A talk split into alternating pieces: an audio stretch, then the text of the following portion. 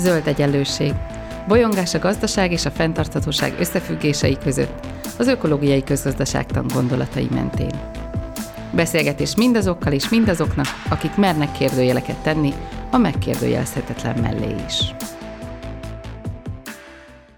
Üdvözlöm a Zöld Egyenlőség hallgatóit, Gébert Judit vagyok, és a mai alkalommal két vendégem is van, akikkel részvételi költségvetésről fogunk beszélgetni. Az egyik vendégem Kis Gabriella, a Corvinus Egyetem döntéselmélet tanszékéről. Gabival a múlt héten beszélgettünk a társadalmi részvételnek ilyen általános előnyeiről, hátrányairól. A másik vendégem pedig Oros Dániel, az Ötvös Lóránt Kutatóhálózat Társadalomtudományi Kutatóközpont Politika Tudományi Intézetéből. Hát sziasztok, üdvözöllek benneteket részeket itt a zöld egyenlőségben, és ilyen új vendégként, Dani, téged szeretnek kérni, hogy mutatkozz be. Sziasztok, nagyon köszönöm a, a meghívást. Ugye a részvételhez én még a Corvinus Egyetemen, a Politikai Intézetben készített doktori diszertációmhoz kapcsolódtam, akkor a fiatal politikai részvételét vizsgáltam a gyakorlatban egy kis térségben, az Alföldön, eh, homokháti kis térségben különböző eh, önkormányzatok között eh, létrejött egy egészen innovatív részvételi modell, és ennek vizsgáltam meg a gyakorlatban a szerepét abban, hogy a fiatalok bevonódjanak a, a helyi közéletbe és a helyi döntéshozatalba, és ebből írtam egy doktori diszertációt, és hát azon kívül politikai részvétellel, fiatalok közéleti részvételével, ifjúságpolitikával, illetve hát újabban az úgynevezett demokratikus innovációkkal foglalkozom, aminek részét képezi a részvételi költségvetés, úgyhogy a mai beszélgetésben főként erről fogok gondolatokat megosztani. Hát akkor vágjunk is bele, mert ugye múlt héten már sokat beszélgettünk arról, hogy általában a részvétel miért fontos, miért van szükség rá környezeti kérdésekben. Most akkor egy konkrét gyakorlati példán keresztül, mi az a részvételi költségvetés? Honnan, szerá, honnan származik, honnan ered? Hát én is köszöntök mindenkit, és a részvételi költségvetésről azt tudom mondani, hogy ugye ez egy olyan részvételi eszköz, amikor egy konkrét ö, városnak a költségvetés tervezésébe vonják be a, a lakosokat, és tulajdonképpen így azok az állampolgárok, akik nem megválasztott tisztségviselők, mégis lehetőséget kapnak arra, hogy a költségvetésnek, tehát a, város költségvetésének elosztásába és a finanszírozási kérdésekbe beleszóljanak, és véleményt nyilvánítsanak az a kapcsolatban, hogy mire is költse a, az adott város a költségvetési forrásokat. Ugye hát ez klasszikusan ezeket az adóbevételeket és az egyéb bevételeket, amikkel rendelkezik. Úgyhogy tulajdonképpen ez a, ez a részvételi költségvetésnek az alapkoncepciója, ami nagyon ismert már, és azt gondolom, hogy sokat emlegetett példa ez a Porto Alegre, ahonnan származik ez a, a koncepció, és itt a 80 2008-ban indult el ez a részvételi költségvetés, és a klasszikus esete ennek úgy néz ki, hogy ö, alapvetően már abba szólnak bele a lakosok, hogy mik legyenek azok a tételek, amikre fordítják a, a költségvetést, és milyen hangsúlyok azok, amik fontosak a költségvetésben. Mondjuk egy város költségvetésének esetében tudjuk, hogy vannak ilyen nagy klasszikus kiadási források, ö, szociális ellátásra, egészségügyre, oktatásra, infrastruktúrára, ö, stb. ezekre a tételekre ö, ugye van egy meghatározott éves büdzséje a városnak, és maga az alapkoncepció az arról szól, hogy különböző viták és fórumok során, természetesen szakértők is részt vesznek ezekben a beszélgetésekben, alakítsák ki ezt a struktúrát, hogy mik a fontosak a városlakók számára, mire kölcsön a, a város, és hogy hát milyen bevételekből és hogyan tudja mindezt finanszírozni, ez természetesen ehhez hozzá is tartozik, mekkora hangsúlyt kapjon az oktatás, az egészségügy, az infrastruktúra fejlesztés, közlekedés, stb. És hogy a klasszikus Porto Alegrei modellben nagyon fontos az, hogy ez egy ilyen gyűléseken keresztül történik erről fajta, egyfajta beszélgetés, és hát ami nagyon fontos szempont még itt, hogy a társadalmi igazságosság az itt megjelenik. Tehát, hogy a források elosztásában ez legyen fontos, és hogy különböző ilyen szakértői testületek is vannak, tehát hogy nyilván itt a, az oktatási szakértők, a, az egészségügyel foglalkozók szintén részt vesznek ezekben a folyamatokban, de hát ez egy hosszabb tartó többkörös egyeztetés során zajlik. Azt gondolom ez az alapkoncepció, amit a részvételi költségvetésről tudni kell. Hogy néznek ki ezzel kapcsolatban a külföldi példák, például Európában? De azt kell látni, hogy ez egy globálisan dinamikusan terjedő modell, tehát hogy 2020-ban közel 7, több mint 7000 település döntött már úgy a világon, hogy valamilyen formáját ennek megvalósítja, és hát ezen belül Európa is tulajdonképpen több százas nagyságrendben képviselteti magát. Ugye az, az is egy fontos tényező mögött a globális terjedés, mert vannak egész országok, mint például Európában Lengyelország, akik elkötelezik magukat amellett, hogy országos szinten törvényt hoznak arról, hogy az önkormányzatoknak ilyen típusú eszközt javasolnak bevezetni, és akkor nyilván, hogyha egy ilyen törvény születik egy országban, akkor az így nagyságrendekkel megnöveli az ilyen eszközt használó önkormányzatok számát. 2016-ban Szintomer, Herzberg és Rökkel szerző hármas azt gondolta, hogy nem, egy, nem elég külön-külön megnézegetni, mint az európai, most már mondom, több százas nagyságrendű rendelkezésre álló példákat, hanem meg kellene próbálni ezeket akkor valamilyen elméleti modellekbe rendezni, és akkor, hogyha ilyen elméleti modelleket alkotunk, akkor azt látjuk, hogy mondjuk alapvetően a spanyol városok azok, mint hogyha közelebb lennének ehhez az eredeti Porto Alegre modellhez, tehát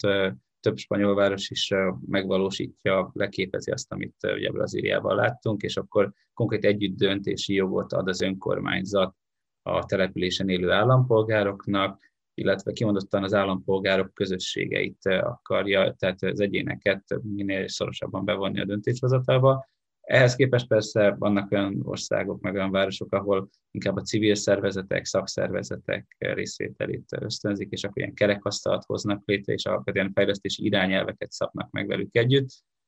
Ugye, tehát nem mindegy maga az eljárás szempontja, meg a végeredmény szempontja, milyen eljárás zajlik. Tehát mondjuk ez a két modell az, ami alapvetően közel áll Porto Alegréhez, de aztán létrejönnek teljesen, hogy mondjam, különböző ötletek is. Például, amikor ezek elsősorban inkább ilyen brit típusú dolgok, ahol ugye, vagy ilyen angol száz, ahol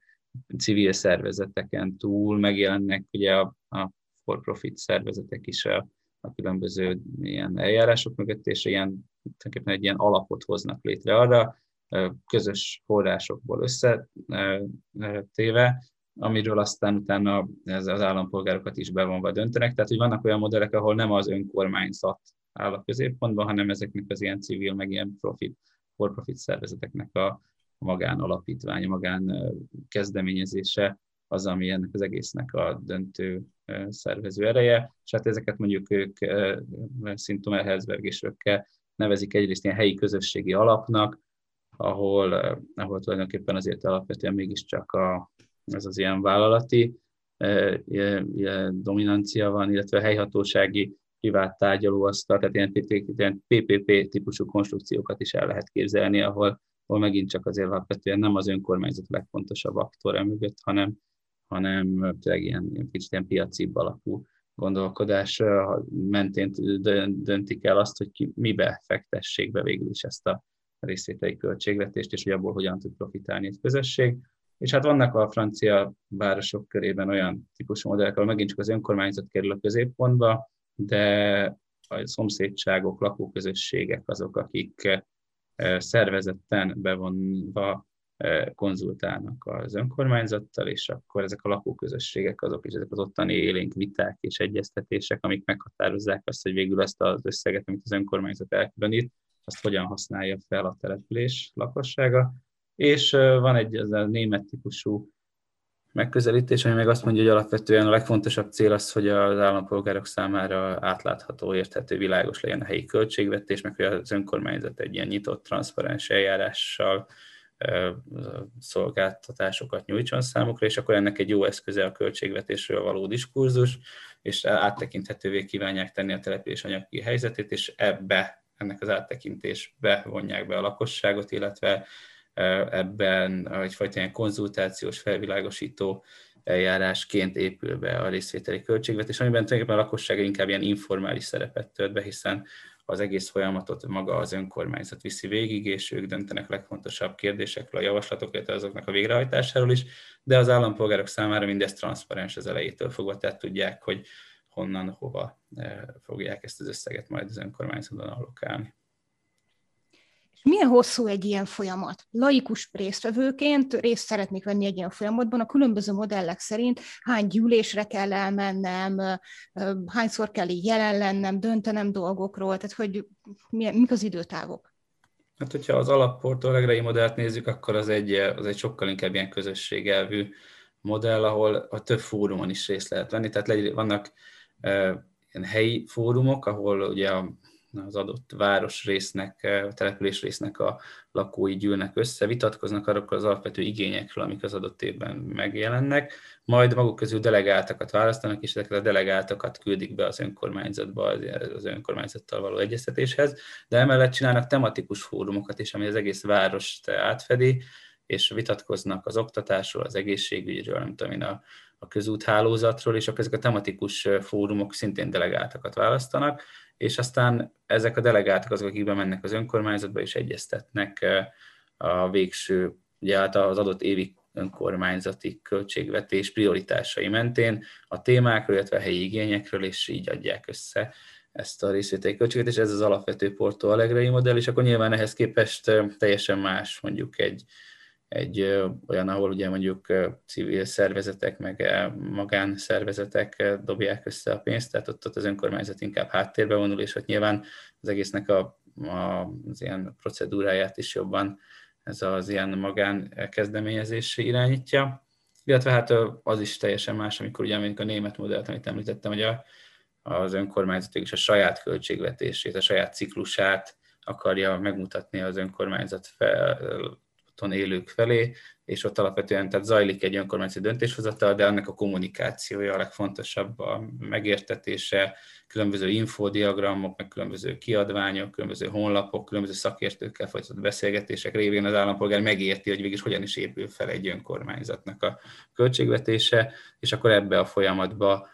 kap némi hozzászólást az állampolgár, vagy vethet fel kérdéseket. Tehát, hogy ez nyilván ez az utóbbi modell, ez teljesen más, mint amit az a Porto kapcsán mondtam. Tehát, hogy itt nem annyira az a lényeg, hogy minél több állampolgár, minél több fórumon vitatkozzon és érveljen, hanem inkább az, hogy hát az önkormányzat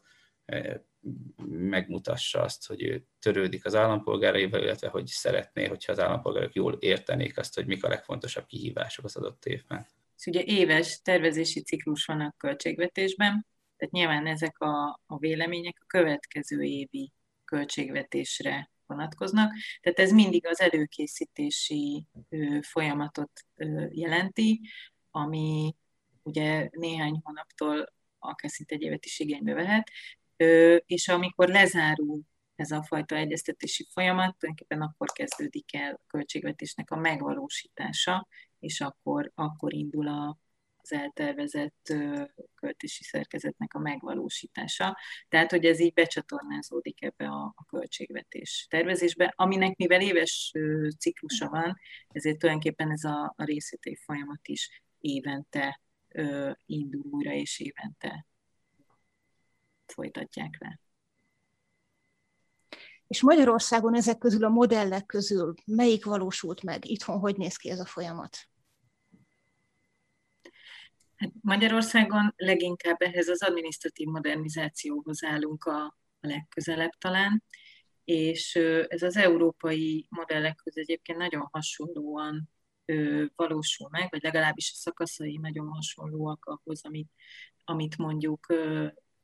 például a budapesti fővárosi részvételi költségvetésből indulunk ki, akkor ott például a párizsi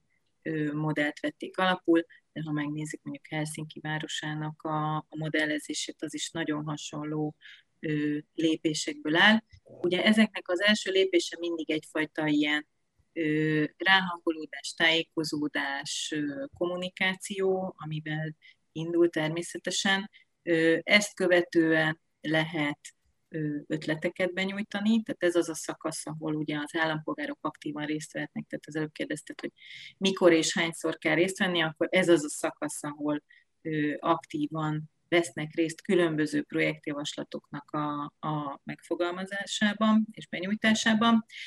Ezt követően ezeket a projektjavaslatokat, ezek bekerülnek az önkormányzathoz, az önkormányzat ezeket valamilyen módon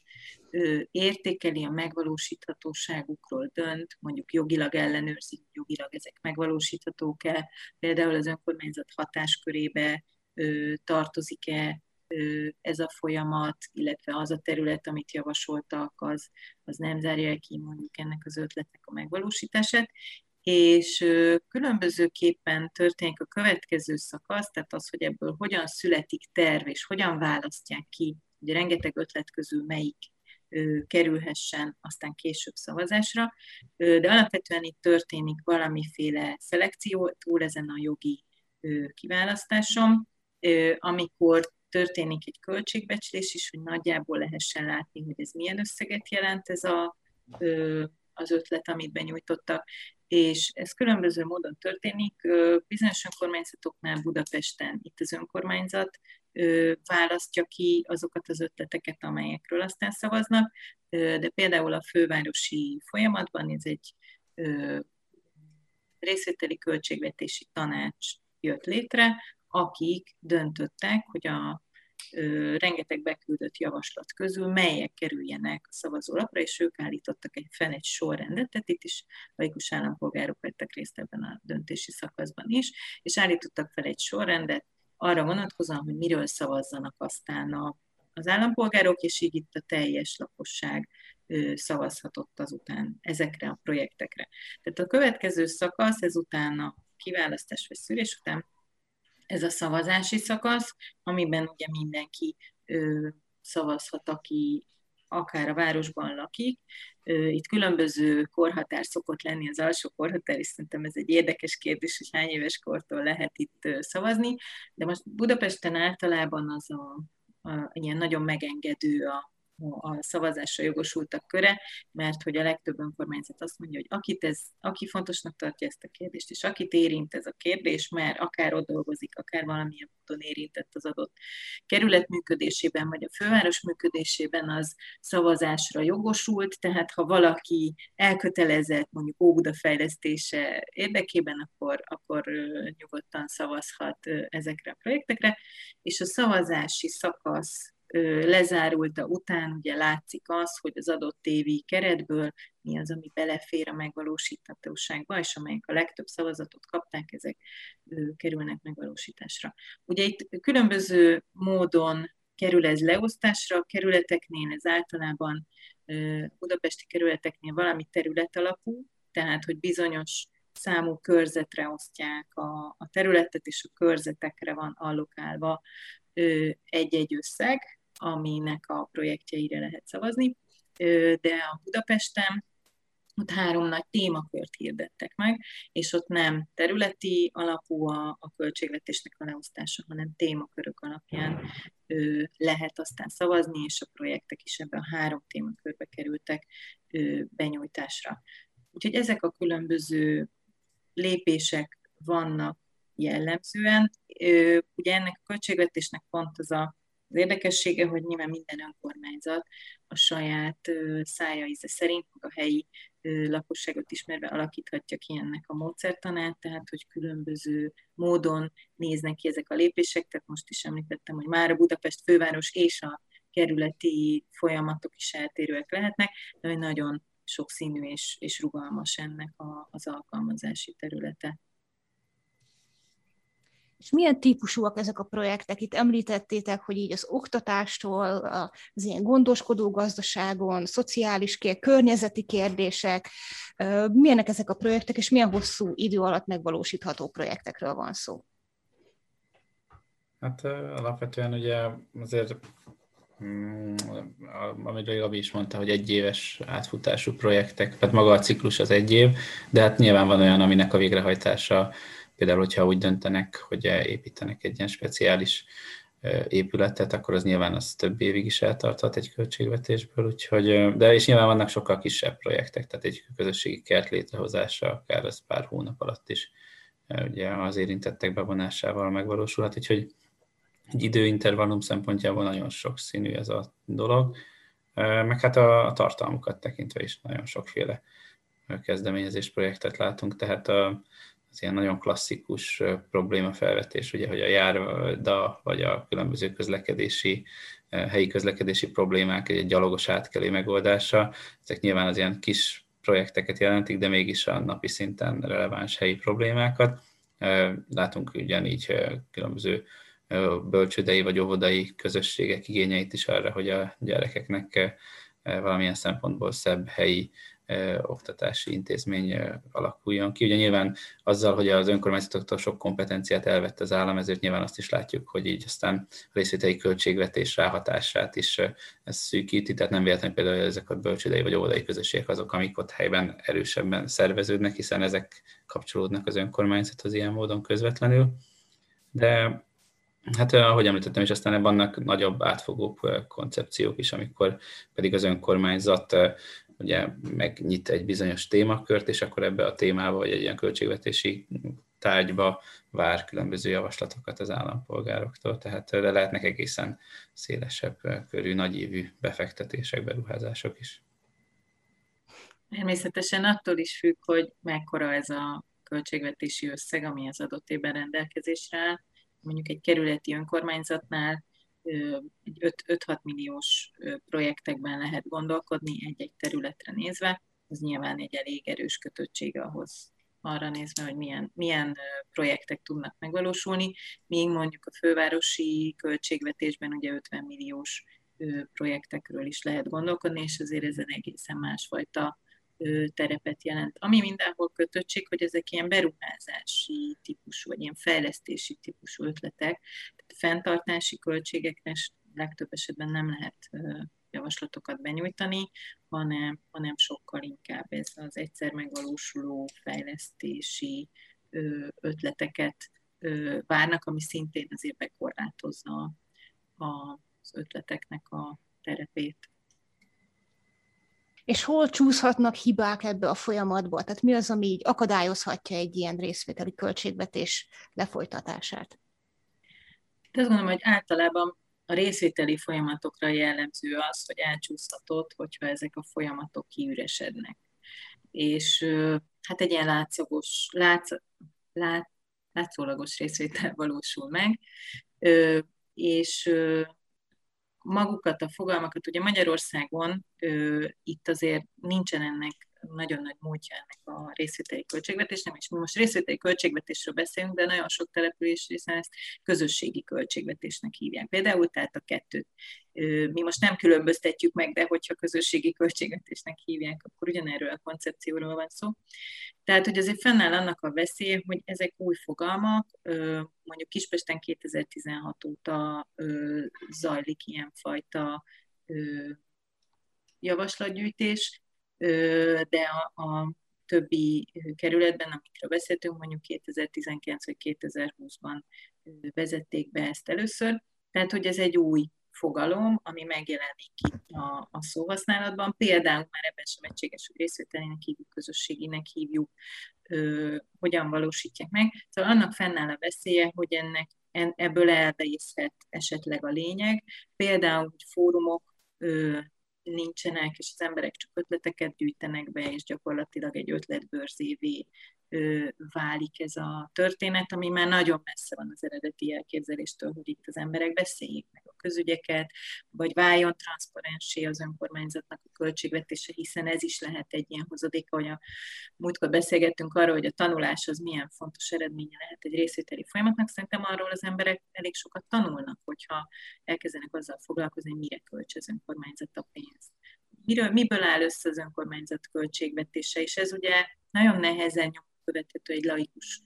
ember számára, mert mondjuk az a formátum, hogy ezt az önkormányzat közli, az általában nem érthető, vagy hogy ahhoz nagyon vágyfülű közgazdásznak kell lenni, hogy az ember ezt vegye a fáradtságot, hogy végig bovarászon egy ilyen költségvetés, tehát hogy, hogy ezzel például elcsúszhat, hogyha ez a fajta tanulási folyamat nincsen meg, és az emberek nem tudnak meg erről többet, mert csak beküldünk valamit, ha egyáltalán beküldünk, mert egyáltalán értesülnek róla. Szóval szerintem ez a fajta kiüresítés lehet ennek a, a veszélye, és még érdeklődés hiányában el is halhat ez a dolog, ugye ilyet is látunk már nemzetközi példák között, ahol egy idő után már elvesznek a, elvész az érdeklődés.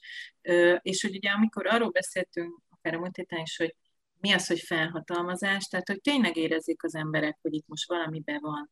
beleszólási lehetőségük, ehhez azért jól megfogalmazott céloknak kell lenni, tehát nagyon érthetőnek kell lenni, ő, ha most beleteszi az időt és energiát, hogy ezzel foglalkozik, akkor, akkor mi fog történni, meg hogy érezze azt, hogy ennek van értelme. Tehát, ha nagyon kicsi összegekről beszélünk, és én minden évben beküldök egy projektet, és még sose nyertem, és még csak a szavazólapra se kerültem fel, és nem is értem, hogy miért nem jó az én ötletem, és miért nem került fel a szavazólapra, hogy idő után nem fogom venni a fáradtságot, hogy ötleteket küldjek be. Tehát, hogy a transzparencia azért is fontos, hogy az emberek lássák, hogy mondjuk az ötletem az hol csúszott el, mert már ötször beküldtem, de igazából törvényileg nem megvalósítható az, amit én kitaláltam, mert ez egy magánterület, vagy, vagy valamilyen más jogszabályba ütközik az, amit én elgondoltam, de ha én erről nem kapok visszajelzést, hogy miért nem jó az ötletem, akkor újra és újra be fogom küldeni, vagy pedig egy idő után elvesztem a lelkesedésemet, és az egész ö, rendszernek a legitimitását fogom megkérdezni, miért, miért is jó ez az egész, persze mindig csak olyanok nyernek, akik,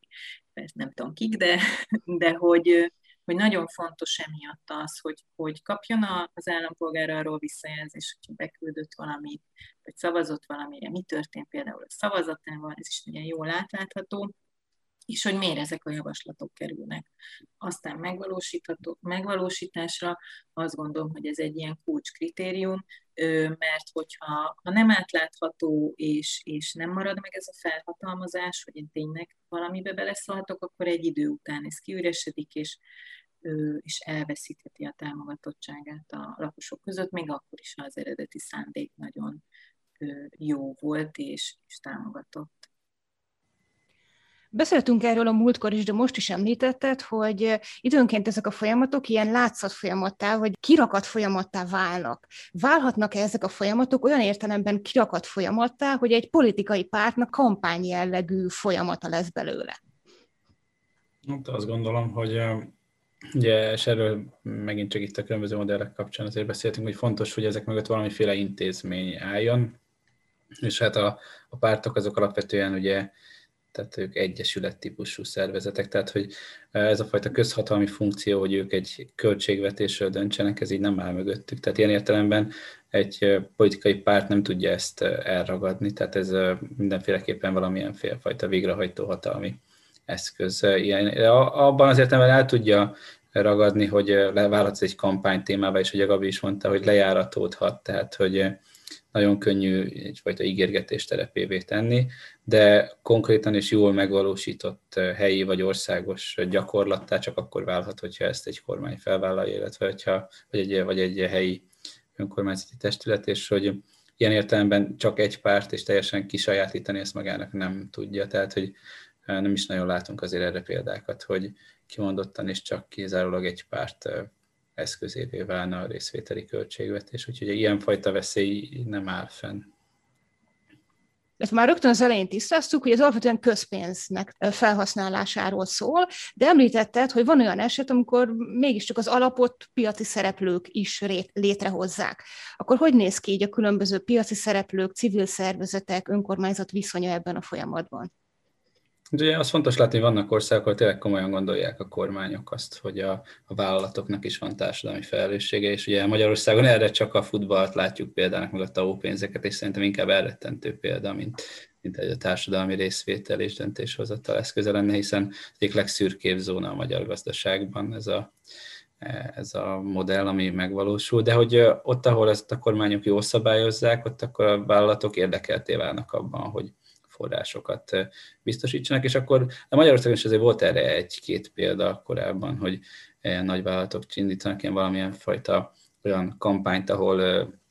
valamilyen típusú társadalmi felelősségvállalásra hívják az állampolgárokat, és ehhez forrást adnak. Tehát nem lehetetlen ez a dolog. Nyilván minél inkább komolyan veszi egy adott ország ezt a fajta társadalmi szerepvállalását a vállalatoknak, és minél jobban szabályozza, annál biztosabb, hogy több vállalat fogja ezt a fajta adókedvezményt, vagy ezt a valamifajta lehetőséget kihasználni, és akkor ebbe a közös alapba tenni forrásokat, és akkor innentől egy jól intézményesített testület, amiben ugye ott vannak akkor a civilek, ott van a helyi önkormányzat, ott vannak különböző, nem tudom én, szereplők még a, az adott településről, vagy az adott országban meghatározó különböző társadalmi szervezetek körül, akkor, akkor nyilván ebből egy országos kampány válhat, és akkor ez az országos kampány hozzájárulhat ahhoz, hogy az állampolgárok tényleg beleszóljanak, vagy beleszólást kapjanak ez, ennek a forrásnak az elosztásába. Úgyhogy egy, egy ilyen modellben nem törvényszerű az, hogy a, a végrehajtó hatalom az, aki monopolizálja ezt az egészet, hanem akkor kialakulhatnak különböző modellek, és hát ezért is ilyen sokszínű ez az egész részvételi költséget, és ezért van az, hogy mondjuk egy Egyesült Királyságban vagy New Yorkban teljesen más típusú eljárást látunk, mert minél nagyobb a magánszervezeteknek a beleszólása, annál változatosabb formát fog ölteni a kampány, annál változatosabb mondjuk a, a téma kijelölésében a, a helyben élők szerepe. Szóval, hogy és de alapvetően szerintem ezt végig hangsúlyozunk ebbe a beszélgetésben, hogy ezek, ezek a modellek azért miközben próbálunk így egy-egy esetből, vagy több eset összevonásával általánosítani, azért településről településre nagyon sokfélék, és adott évben is különbözőek lehetnek, tehát más lehet a hangsúlya, Úgyhogy, de még, még egyszer mondom, a piaci szereplők ebben az ilyen sokszínű vétételben fontos szerepet játszhatnak. Mondod, hogy településenként nagyon sokfélék. Mennyiben függ a folyamat a település méretétől? Nyilván más gondolom egy szűk, nem tudom, faluban, mint mondjuk egy 30 milliós metropolisban. Hát azt hiszem, hogy például az minél kisebb a település, annál inkább ez az ilyen szomszédsági modell, tehát az ilyen különböző utcák, szomszédságok beleszólása, irányába mozdul el, tehát egy kis településen nyilván mindenki mindenkit ismer, és akkor ebben a közegben kevésbé az ilyen intézményesített eljárás, mint inkább ezek az ilyen különböző gyűlések, tanácsok, beszélgetések a, a központi elemei, és hát persze minél nagyobb egy település, annál fontosabb ezt átláthatóvá tenni, szervezetté tenni, rendszeressé tenni, és hát annál nagyobb erőfeszítést igényel az is, ugye, hogy a, az új, évről évről újabb és újabb szereplőket bevonjanak a döntéshozatalba, hiszen azért erre is látunk példát a világban, hogy egy jól induló modell pár év alatt kifullad, mert ugye egy ilyen dinamikusan változó településen maguk a lakosok is ugye sokat mozognak, költöznek, tehát igazából az intézményesítés a település mérettének függvényében válik egyre fontosabbá, és hát nyilván az, azért a, a részvételi költségvetés ilyen vezető modelljei, például ugye Gabi említette a Párizsit, azok nem véletlenül ilyen nagyon nagy városokban, metropoliszokban jönnek létre, mert hogy ott nagyon sok erőforrás is rendelkezésre áll, illetve nagyon sok figyelem kell ahhoz, hogy egy ilyen modell akár csak, te, akár csak kommunikációsan is hogy elindulhasson, tehát nagyon úgymond ciki, hogyha egy ilyen nagyvárosban az állampolgár nem találkozik ezzel a folyamattal, tehát hogy, tehát, hogy azért nem lehet. Még egy kis településen ugye alapvetően jár, jár a hír, meg beszélnek emberek egymással, és akkor tudják, hogy na most lesz valami, és akkor oda összegyűlnek. Azért egy nagyvárosban, egy metropolisban azért ezt elő kell jól készíteni, hogy, hogy tényleg ott is legyenek a részvevők, és hát azért itt Közép-Kelet-Európában sok példa volt arra, hogy döntéshozók úgy döntöttek, hogy na akkor holnaptól lesz egy ilyen részvételi költségvetés, csak az állampolgárok nem mentek el. 60-an voltak egy adott ilyen gyűlésen, és akkor azért ez például komolyan felvetette az egésznek a komolyságával kapcsolatban a kérdés. Tehát az ilyen veszélyeket, amit a Gabi említett, ez például azt, azt komolyan kell venni, tehát az előkészítés ez rendkívül fontos, mert tehát baromi ciki tud lenni egy több milliós nagyváros esetében 60 résztvevő. Van-e olyan helyzet, amikor nem javasolt részvételi költségvetést csinálni, vagy van olyan projekt, amit mondjuk nem ebből kell finanszírozni? Hát egyrészt szerintem, és akkor ez részben kapcsolódik ahhoz, amit a pártokról kérdeztél, tehát, hogy egy leköszönő polgármester, vagy egy leköszönő, nem tudom én, miniszterelnök, vagy tehát egy, egy távozóban lévő politikai erő szempontjából nyilván ez egy ilyen olcsó népszerűség vadász dolog, hogy még akkor utoljára gyorsan bedob egy ilyen részvételköltséget, aminek ugye a végrehajtásáért már adott esetben nem ő fog felelni a választás után, tehát ez például azért ez fontos, hogy, ez a, hogy a, nem csak az adott éves ciklusok szempontjából fontos, hanem a kormányzati ciklusok szempontjából hol helyezkedik el egy ilyen kezdeményezés, úgyhogy ez azért például a konkrét veszély. A rendelkezésre álló költségvetésen kívül milyen erőforrások meg kompetenciák kellenek egy ilyen részvételi folyamat, részvételi költségvetés megvalósulásához? És van-e ilyen Magyarországon? Hát azt látjuk, hogy részvételi folyamatok szervezéséhez nagyon komoly tudás kell, tehát hogy ahhoz, hogy mobilizálni tudják az, az embereket, és hogy ö, ez ne váljon mondjuk így a felső középosztálynak a játékterévé, hogy azok a projektek legyenek, ami nekik fontos, hanem, hanem ugye a múlt heti beszélgetés alapján megszólítódjanak azok is, akik esetleg alacsonyabb iskolázottságúak, vagy, vagy nehezebben hallathatják a hangjukat különböző ilyen események kapcsán. Ugye ehhez azért egy fontos a felkészültség. Nem beszélve arról, hogy a transzparencia, amiről most beszélünk, az szintén egy fontos kritérium, és ugye ehhez is kell felkészültség, hogy, hogy mindezeket közérthetően el tudja mondani az önkormányzat magának a költségvetésnek az összeállítását, összetételét, stb. Úgyhogy én azt gondolom, hogy ezek a kompetenciák mind nagyon fontosak, nem beszélve arról, hogyha ha fórumok és beszélgetések is vannak, akkor a fórumok beszélgetéseknek a facilitálása az egy, egy szakma, szerintem erről is beszélgettünk talán a legutóbb. És általában ez a fajta facilitálás, ez, ez akkor tud jól működni, hogyha valamennyire függetlenek azok a facilitátorok, akik ott dolgoznak. Úgyhogy ezek azért komoly kompetenciákat igényelnek, és ahogy említettem, mivel ezek új dolgok itt Budapesten is, ezért az önkormányzati apparátus az kevéssé van ezekre felkészülve, viszont az is látszik, hogy a civil szervezetekből és a civil szférából nagyon sok olyan szakértő érkezett e-, ezekbe a hivatalokba, aki segíti ezt a fajta előkészítést, illetve hát az innovációt, hogy, hogy ezt a szót is használjuk, hiszen ez, ez egy nagyon fontos innováció ezeknek az önkormányzatoknak a részéről. És hát vannak Magyarországon is olyan civil szervezetek, akik ezzel a témával is már régóta foglalkoznak, például a, a K-monitor, aki ezzel a, a pénzügyi átláthatósággal régóta foglalkozik, és több ilyen rendezvényszervezet már ebben a témában is, illetve hogyha megnézzük mondjuk a Józsefvárosnak a példáját, ahol nagyon erős a civil részvétel a hivatal munkájában, ugye ott a C8 kapcsán a teljes önkormányzati működésben is,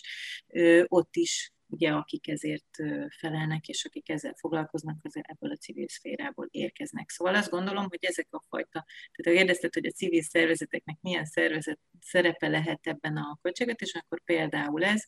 de ugye ők bejöhetnek például a, a részvételi költségvetési tanácsban is voltak civil szervezeti képviselők egyébként. Úgyhogy ezek a fajta kompetenciák szerintem most kívülről érkeznek kicsit az önkormányzatokhoz, és hát azért remélem, hogy mi is egy picit hozzá tudunk tenni így az egyetemi képzésben, ahol ezekről azért gyakran beszélünk mi is, illetve hogy, hogy fejlesztendők azért ezek a kompetenciák a lakosok részéről is, és éppen ezért emeltem ki, hogy az első szakasz azért az a szakasz, hogy meg kell ismerni, hogy miről szól ez a folyamat, de erre vannak azért nagyon jó jó pofa eszközök is. Ez a Helsinki-ben kifejlesztett részvételi költségvetés társasjáték, az például pont egy ilyen, ami a, a játék, ez a gamification keresztül próbálják megismertetni a lakosokkal, milyen projektet kell javasolni, miért érdemes beküldeni, hogyan tudunk együtt gondolkodni arról, hogy mi a jó projekt. És ez, ezt adaptáltuk is Budapestre, és a fővárosi kommunikációban ezt használták is. Hát sajnos a pandémia nem kedvez ezeknek a nyolc ember egy asztal köré ülő társasjátékozásnak, de remélem, hogy a jövőben erre lesz mód és egyébként ezt mi az óráinkon is szoktuk játszani, és a hallgatóink is szoktak ennek kapcsán beküldeni javaslatokat a társasjáték eredményeken. Úgyhogy azt mondom, hogy ezek a kompetenciák bizony fejlesztésre szorulnak, de majd tanuljuk ezeket is, és, és fejlődünk majd a jövő évi, meg a következő évi, mert mindig egyre jobb lesz. Hát köszönöm szépen ezt a beszélgetést nektek, és köszönöm a Zöld Egyenlőség hallgatóinak, hogy itt voltatok. Köszönjük, Köszönjük sziasztok! Sziasztok! Ez volt az Új Egyenlőség zöld podcastjának mai adása. Hallgassátok az Új Egyenlőség piros podcastot is. Nézzétek a stúdióbeszélgetéseket a YouTube csatornákon, és olvassátok a www.újegyenlőség.hu-t. Vitatkozzatok velünk a Facebook oldalunkon. Jövő héten újra találkozunk.